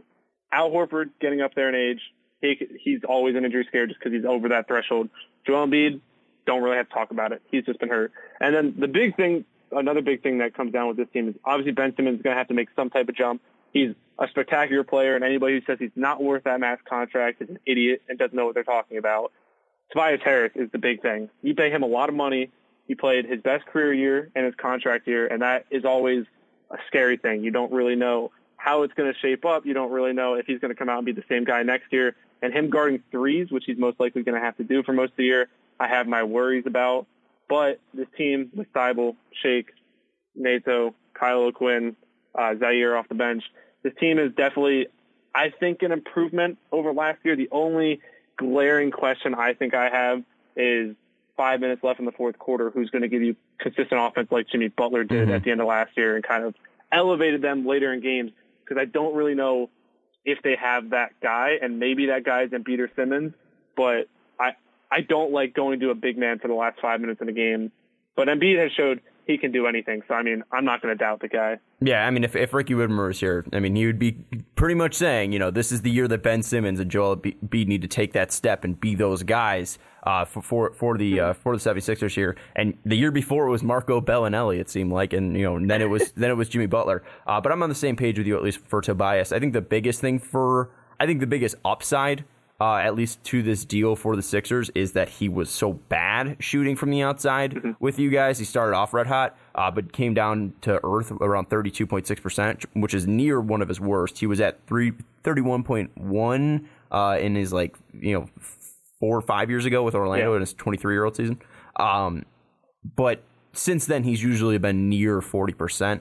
You assume that's going to go up. You know, he's him falling off the face of you know, being a decent shooter uh, pretty much you know full you know being league average, a little above league average to below league average, uh, most likely isn't going to happen. So as long as he can add that, that's going to be a positive. Uh, but that five one eighty definitely scares me. But hey, if, if he's able to add some late game offense and Ben Simmons is able to step up, Joel Embiid's able to step up, that's going to be huge. Um, is that the biggest weakness then for for you? Is with the reason why you guys are losing? Uh, you know, if, if you guys do lose uh, to the Raptors, to the Bucks, to the Pacers, et cetera, whoever it may be, will it be that late game offense then, or will it be the coach? Or will it just be lack of you know offensive stardom? What's what's the deal here? Yeah, uh, and just to touch on Tobias Harris, I think um, when well, Ben was basically the secondary ball handler last year, and Jimmy was the primary ball handler in the playoffs. Mm-hmm. I think Ben has to move into that primary ball handler role. That's he just has to. He he literally ha- he has to learn how to shoot a 15 foot jump shot so they can't clog the paint against him. That is a must. But I think Tobias Harris slides into that secondary ball handler role, and getting him in more pick and roll situations is what I think they need to do to get him going again. Because I think he is a, a really, really good offensive talent. I just think the Sixers kind of just used him as a spot up shooter last year in the playoffs. He didn't really get as many opportunities to handle the ball and work in the pick and roll situation. And I think that's another thing where Al Horford's going to come into play because, I mean, you could either stick him in the corner while you have a Joel Embiid pick and roll, or you could do it with Al Horford where you have to pick and roll with Al Horford and Embiid cuts in or whatever. He's standing in the corner. But I think the biggest worry is finding consistent offense in the fourth quarter of close games because I think the defense on this team is going to speak for itself. I mean, Josh Richardson's a great defender. Ben Simmons, Joel Embiid, we know what they do defensively. And then you add Al Horford, who is one of two guys who could guard Joel Embiid, other one being Marc Gasol, who's on the Raptors. So I just think the team finding a consistent guy to give them offense late in the games, and maybe, who the hell knows, maybe that's Tobias Harris. I don't think it is right now, but it could be. And if Ben Simmons develops a jump shot, it could be him. They just have they have a lot of variables they're going to work. They have to work out, and it might be a little bit dodgy to start the season uh, with if it's a close game against a good team, whoever they're facing. It might be. It's going to be interesting because it's going to be a trial and error. You're going to run the ball through Tobias Harris probably to start in late game, and if that doesn't work, then you can move to Ben or Joel or whoever. It's just it's going to take some time, I think, to find late game offense and finding out what works for them and what doesn't. Mm. And I think the biggest thing too is I don't think Ben will have a choice to be that primary ball handler looking at the way this roster is constructed because you're not going to rely on Raul Neto off the bench. Um, I mean, Ben is Ben is it seems to be the guy, and they're going to put him in that situation with the lack of you know other true point guards on this roster outside of uh, you, you, know the new signing of uh, Neto. Um, final question: If the Sixers mm-hmm. don't make it to the NBA Finals, this is a failure of a year. I mean, I I would have to see where Kawhi signs first off, but mm-hmm. I would say I'd give it two to three years. I think this is their core. They're locked in now because Simmons is probably going to sign that five-year 170, whatever it was, the exact number. This is their core till 2022, 2023. And how I've been looking at the offseason is I love the players. I hate the contracts. I, I love Al Horford as a player. I like Toby as a player. Love Ben Simmons. I think Ben Simmons is the only guy who's worth that value in today's market. I think mm-hmm. future MVP candidate, all that, blah, blah, blah. But I think I mean, you have to make it. You've got to be one of the final four teams in the league at least this year, and then you can see where the the, the season tapers off. But yeah, I think it's it's finals. I wouldn't say bust, but it's finals or disappointment. I would basically how I put it because this same team's most likely going to come back next year anyways. You have most of the people on. I think almost everybody on a more than one year contract. So this team is still put together. But if they're healthy come playoff time, and if they're what we think they can be, I would say it's finals or disappointment at least. Yeah, for sure. Yeah, five one seventy is the uh, the uh, max that they can offer to to Ben Simmons. Mm. Um, if they do not, you know, make it to the NBA Finals this year, if they if they miss out on that, who is the blame going to be put on? Is it going to be put on Brett Brown? This is the final question. Brett Brown, Elton Brand, or will do you think it'll end up being like you know Ben Simmons if he's not able to take that step offensively? Will it be on Joel Embiid? Uh, you know, whatever for whatever reason. Uh, who do you think the blame's yeah. going to end up on uh, at the end of the year? Uh, well, I think it'll be. I think Twitter will still meme Ben Simmons regardless. If he he could come out and shoot seventy percent from three, and no, he would still get memed from if, Twitter. If he, if he, if he goes out there and, and, and performs, I think they'll give him his credit. But if he comes out there yeah. and is not shooting threes, he'll he'll get trashed, and rightfully so. I think. Yeah. Yeah, I, that's that's a different topic for a different day. But I think uh, it'll always fall on Brett Brown. I think he's this is this is his year. We said this last year but we didn't really know the circumstances that we would end the season with. Mm-hmm. So this is this is his year. I still have belief in him. I still think I, I had my questions about this front office going into this off season, but I think Elton Brand did a, a pretty good job of using what he had at his disposal. And when he said at the at draft night, he said, um, whatever, this will all make sense in a week. He's right. It did. While I don't, do I agree with all of it? No. But um, I understand where he's coming from. So I think Brett, I think Elton Brand, obviously depending on, they'll probably make a move or two at the deadline would be my assumption. It's what usually happens. Buy out players and all that. Uh, I think he did a pretty good job this offseason. I think it's going to come down to Brett Brown. If he, it, we we talked about this two months ago uh, when they got out. It's just you can't be running late game offense around JJ Redick, and it's almost it hurts that he's gone because of the spacing. But at the same time, now it's time for Joel Embiid and Ben Simmons to truly, truly shine in the offense and be the core, franchise cornerstones that we think they are. So I think this is on Brett Brown. This is a very good team. This is a top five roster in the NBA, and as long as everybody stays healthy, this team should at least be close to the finals, if not in the finals. And if they're not, it's going to be reflective on him. And if there's any quality head coaching uh, head coaches available, like there was not really this year, then his he's he's probably going to be out. Yeah, Jake, it was a pleasure as always talking Sixers with you. Uh, always some great insight, uh, and, and we didn't have to deal with Dave or Ricky jumping in and throwing in stupid remarks. We had a uh, a smart, or what I think is a, a very smart conversation about the 76ers. So thank you as always. Yeah, thanks for having me on. All right, check out patreon.com slash most valuable podcast if you want to be like Jack. Uh, you can jump in Discord for a dollar or you can hit up that $10 tier and come on to a podcast, pick the topic of your choosing, and talk to, about it with us uh, on this podcast. But welcome back after Jake uh, joined us for the 76ers. We want to thank him. And obviously, if you want to be like Jake, check out patreon.com slash most valuable podcast. Uh, but we are back with Dave Oster on the line and we are going to talk about the Toronto Raptors unfortunately losing Kawhi Leonard to the Los Angeles Clippers for those Toronto Raptors fans, and congratulations to those Clippers fans. But we're talking about what's the next for the Toronto Raptors. Looking at their uh, roster, Dave, you got OG Anunoby, Chris Boucher, uh, Marc Gasol, Serge, Jeremy Lin, Kyle Lowry, Jordan Loyd, Pat McCaw, but he's a free agent. I think uh, Lin is as well. I could be wrong on that. Uh, Jodie Meeks, Malcolm Miller, Eric Moreland, Norman Powell, Pascal Siakam, and Fred VanVleet. The big ones being uh, Serge, OG, Marc, uh, Kyle Lowry, and then uh, going with Norm, Pascal, and Fred VanVleet. Where does this yep. put them post Kawhi? Uh, it still puts them in a pretty good place in the Eastern Conference. I'll be honest, it's not the best place to be, but y'all won your championship, so be happy. Uh, on the upside, though, they will have so much cap space up next year. They're basically in a situation where the only guys under guaranteed contracts next year are Norman Powell. And then it's just options, RFAs. I mean, that's it. That's it. They've got all their money available. So Kyle Lowry can come back on a friendly deal. Uh, Fred VanVleet probably going to get some money. The question is, you know, how much long term are they going to lock him up for? Mm-hmm. And obviously, Pascal Siakam is going to earn that money. Like, whatever it's going to be is going to be a huge dollar amount, I'm sure. I don't know if he gets full max. We'll see. This year he'll definitely have an opportunity to set himself up for it, but like this is a team where they didn't dig themselves into a hole to win this championship. You know, they moved on from DeMar DeRozan and ended up in a fantastic situation where Kawhi Leonard with basically no no strings attached kind of a deal. Yeah. And here we are, their hangover period. You know, they they didn't end up like the Cavs where it's like, well, you guys are fucked for a couple of years now no, they're still they're still a really good team. Yeah, and they signed Stanley Johnson too, who I missed. The the question I want to ask before we get into all this, because you bring up a great point about the contracts. There was the report that the Thunder offered both Russell Westbrook and Paul George to the Raptors to keep Kawhi Leonard, um, and they apparently turned it down. And looking at now how the contracts are set up, I think it makes sense. Do you agree with that? I do. I would not have done that because even if you get both those guys, it's not a guarantee that Kawhi would have resigned. I'll be 100% honest. Like, that's, there, there was no 100% guarantee that, and I think that, knowing that, that's why Masai Ujiri was like, well, you think if, you think if they, scenario, you think if they got Paul George, the guy he wanted to play with, he wouldn't have signed back? I don't know how long he would sign back for. If it was going to be because remember there was like the rumors about the short term deal, the two and one, the one and one. Yeah, I don't trust any of that.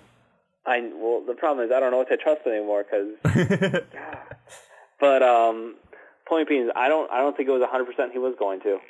I think there was still a chance that he wouldn't. And setting yourself up with the guy who we just spent you know 20 minutes talking about Russell Westbrook being a detriment because of his contract, like you could get stuck holding that pan, and you know Kawhi demands a trade out, or Paul George demands a trade out, or they both demand trades out at some Mhm. point.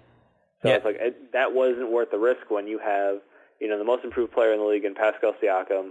Uh, you still have OG Anunoby, who looked promising year one, year two, a uh, little bit of development issues. So we'll see. Like once he's all healthy again, coming into this year, he can have a bigger role. And you just got some aging veterans on there, and Marc Gasol, who 25 million bucks, yeah, no big deal, no big deal. And Kyle Lowry on the final year of his contract as well. So I think this year is just like a, eh, you could probably make the playoffs in the East, no problem. And then see who wants to come back on friendlier deals between Lowry and uh, Marc Gasol, Mm-hmm. and play it out from there. Yeah, I want to I want to paint a clear picture about that that cap figure because uh, next year, like you said, Kawhi Leonard gone. Or sorry, uh, Kyle Lowry gone. He's a UFA in 2020. So is Fred VanVleet. He's a UFA. Uh, Norman Powell is there until 2021. Uh, he'll be a UFA in 2022. He does have a player option for 11.6 mil in 2021. Uh, Pat McCaw is currently an RFA. Stanley Johnson just signed. He uh, has signed for a 3.6 million dollar contract this year, and then he's got a player option 2020 for 3.8. So he'd be gone by 2021. OG Anunoby has a team option in 2020 for 3.8 million dollars. Malcolm Miller is off the books in 2020. Serge Ibaka's 23.2 is off the books next year. He'll be UFA in 2020. Siakam is an RFA in uh, 2020. Chris Boucher, uh, former Oregon Duck, is a, uh, an RFA in uh, in 2020 as well for 1.5, and then Marc Gasol is a UFA in 2020 as well. So you look at that, and that's a fresh start. And we see this huge movement of what I think is going to happen, and we see teams pretty much tanking or going for it. And now I think this is just going to become more drastic. We see every team either going for it, and now we're going to see teams just fully pull, fully pull away from it and try to get that draft stock so they can build through the draft. And I think that's what Toronto's going to be doing come 2020. I think the only player that is for sure there, um, outside of the guys with options, um, if we're talking about core guys like VanVleet, uh, Lowry, uh, Anunoby, uh, Serge, Siakam, and Gasol, I think the only person that's for sure there after the 2020 season is Pascal Siakam. Yeah, I mean, he is something special for sure, and I think we're just starting to scratch the surface on how good he can be.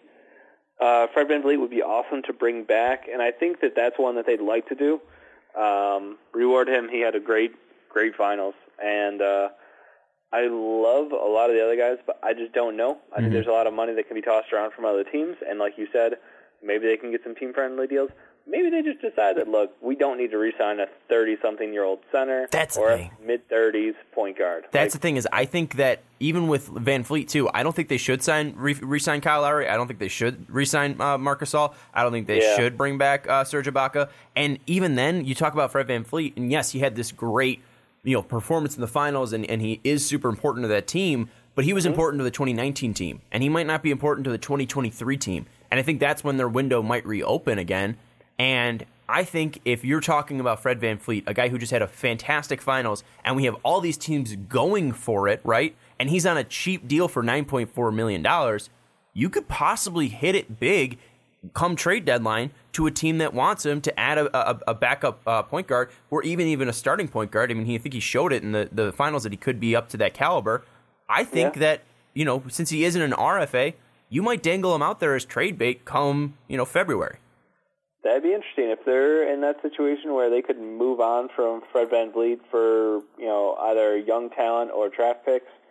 That would be an intriguing move because you know it's it's one thing to be like, look, we're not going to win a championship this year, but I think you have to let it play out. So if they're struggling, if there's an injury or something that happens, and you know they're in a position where you know the championship odds are not well, and they can get good value back, sure.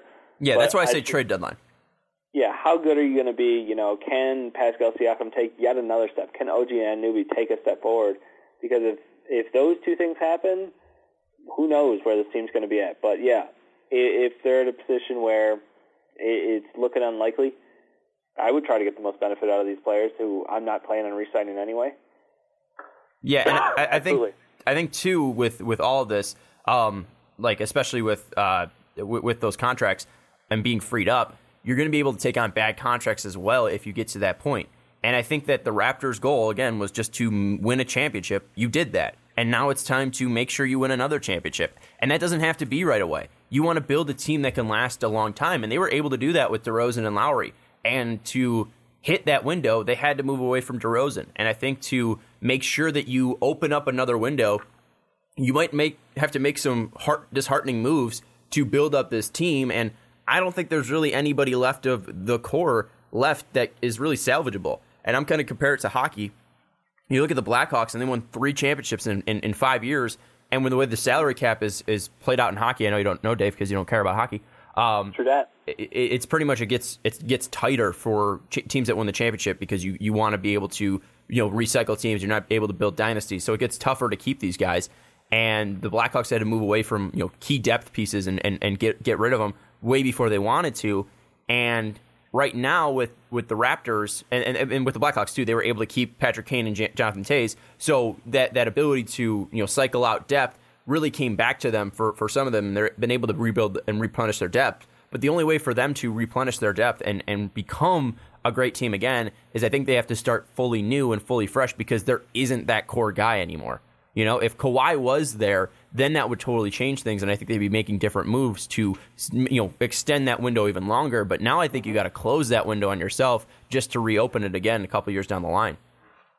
I agree. It's it's a hard thing to admit, but it's a smart move long term for the franchise, and they did a great job by setting themselves up for it in the past, and not taking on any extra water during the process. So well, and what's the one thing Masai Ujiri can do is, is scout talent.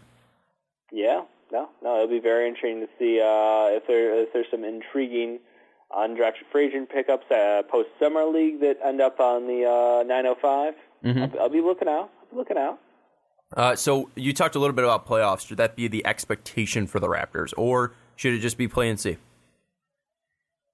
I think that the first month you're going to get to see a lot out of what they want to roll out. Like, how can you build an offense around? Is it going to be around Pascal Siakam as the focal point? If so, how is that going to look? How good are you guys? Because honestly, Serge Gasol at, at the four-five, uh, or basically Serge and Gasol switching off at the 5 mm-hmm. and then Pascal at the four, OG at the three, with Stan John backing him up. Lowry's still at the one. You can roll VanVleet at the two or Norm. Either one of those guys. Like that roster is still probably better than the majority of the East. So I think they're I think a playoff team, but that's the thing is like even if you're a playoff team, I think I think that it's it's super weird to say, but I think that even might put them into sell mode. Like that's how drastic I think it is becoming is with these teams. Like, how are you going to sell a thirty-five million dollar, you know, Kyle Lowry? You know, that's what I'm saying, VanVleet. Yeah, like I a, get the VanVleet. Like a, that like one a, I'm fine with. A nine million dollar VanVleet, I think that could be uh, you know a sellable thing. Twenty three million dollar Serge Ibaka, I think that defense off the bench is probably sellable. Potentially, he's got that mid, killer mid range game to him too. Um, Marc yeah, Gasol, I mean, we saw that he, he, was picked up by a, a, championship team last year. I wouldn't be too shocked if, if someone wants to add him again. Yeah, it's just moving that money around could get difficult, but because they do have the space, you know, to take on larger contracts in the future, there there, there could be some flexibility there. I don't know. I think I might let it play out. I want to see how good Pascal Siakam is as the focal point of the team. To be 100 percent honest with you. Yeah, it's like, that's why I'm not locking anything in. Is like, oh, they should be sellers. And like, I want to see Pascal and OG together, and I think those are the two key pieces moving forward. And we'll see after a month or two where they're at really. But either way, it's they're they're looking for the future. I don't think they're this year's going to be a realistic championship window for them. But I don't know if they necessarily have to sell the guys out. You know, that, that might hurt some goodwill of the franchise, and it's already hard enough to get guys to come up to play in Toronto as it stands. Mm-hmm. I, Dave, you know I'm a person that wants to be right immediately, so of course I'm going to just come hot out the gate and stick to it, especially yeah. eight months later. That's why I bet my face on uh, LeBron staying in Cleveland. That's why I was betting myself on uh, KD and uh, KD and Kyrie not signing in, in New York. They didn't. They signed in Brooklyn, which is different, at least from a team name. Uh, geographically, it's the same place. Um, yep. But you know, I'm going to stick with it. I think that this team needs to needs to clean it up, and I think that's why they they're structured that salary that way. And I think that when it comes to 2022, the only Raptor that would might be still on the team, there might be others uh, strangling along. I wouldn't be surprised if Norm Powell stayed there, stayed along, or if they did decide to uh, rescind VanVleet. I don't think it'd be a bad idea. Uh, but you know, come 2022, I think the only name that I could for, for sure marker in would be Siakam because I don't think he's a star enough to demand a way out. And getting that money, if they give him a max as an RFA, I think he would stay. So I, would I'd sharpie in uh, Pascal Siakam's name for the 2022 Raptors, but outside of that, there's no name I'm putting down. Nice, yeah. Uh, I, I begrudgingly will agree with you on that because I want to will OG Anunoby there, but I don't know he's not he's not showing me enough to be there. The We Agree podcast just hit you for for for a pretty decent time, and that's because Kawhi Leonard got traded. Uh, Kawhi Leonard signed with the Clippers, and, and, and he got Paul George to be traded to the Clippers. Uh, so we're gonna come out big and, and swinging, and hopefully we get this up soon. Uh, I got a lot of work to do, uh, so we're gonna end this podcast. Dave. Oh Jesus, uh, Firkin uh, just or Feckin just tweeted what I heard I'd have Woj notifications turned on 53 minutes ago. What? Uh, I'm on the Thunder's uh, subreddit, and uh, one of the reporters said I'd have the Woj turn- notifications turned on. Oh, so Jesus. Russ could get traded shortly. I have, I have Russ, I have Woj on uh, on notifications. Jesus Christ. Yep. So we'll see. There, there could be a trade tonight. Who knows? Oh no. Dave, throw a guess out there because we're probably going to be recording a podcast soon let's let's just go with the Heat because that makes that they're they're a rumored team. They've got pieces. They've got cash to match. Um, I don't want it to happen, but it, they, they they could do it. I please not the Bulls. Please not the Bulls. I'm gonna say the Bulls. No, not the Bulls. How do you spell that reporter's name? Uh, F E K E N. Fecken. The great Nate Fecken. Yep, Fecken. Fecken. Uh, I don't see that tweet. Ago, he had a tweet. Um, Nate Fecken. Oh, he was replying to uh, "My name is Kaylee," who I have no oh, idea. Okay, yeah, I see it. So uh, he tweeted, "Just came into the station. Thunder facility is very close. Uh, there were eight vehicles in a parking lot." Uh, at 1:30 a.m. Saturday morning. Did you see some cars at the practice facility tonight on your way? Great, Nate. Just curious if Sam is going to pull another fast one on us Thunder fans.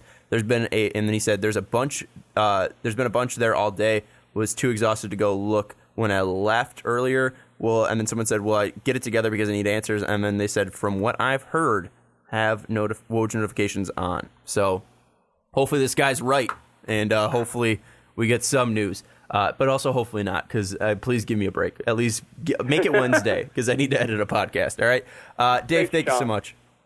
Thank you, Sean. Holding down the fort. No problem. I miss you guys. Have fun out in Summer League and avoid any earthquakes. We also want to thank Jake for joining us on the podcast. If you want to be like Jake, check out patreon.com slash Mosaic Podcast. This is the intro or the, the outro that I did not do uh, when Jake was on. So uh, this is the end of the podcast. Hopefully you enjoyed. Don't forget to rate and subscribe. Don't forget to check us out on Blog Talk Radio, iTunes, YouTube, etc. Especially that Patreon link, uh, patreon.com slash Podcast. We have a ton of people in there talking every single day, dropping links, dropping hot takes, dropping bad advice.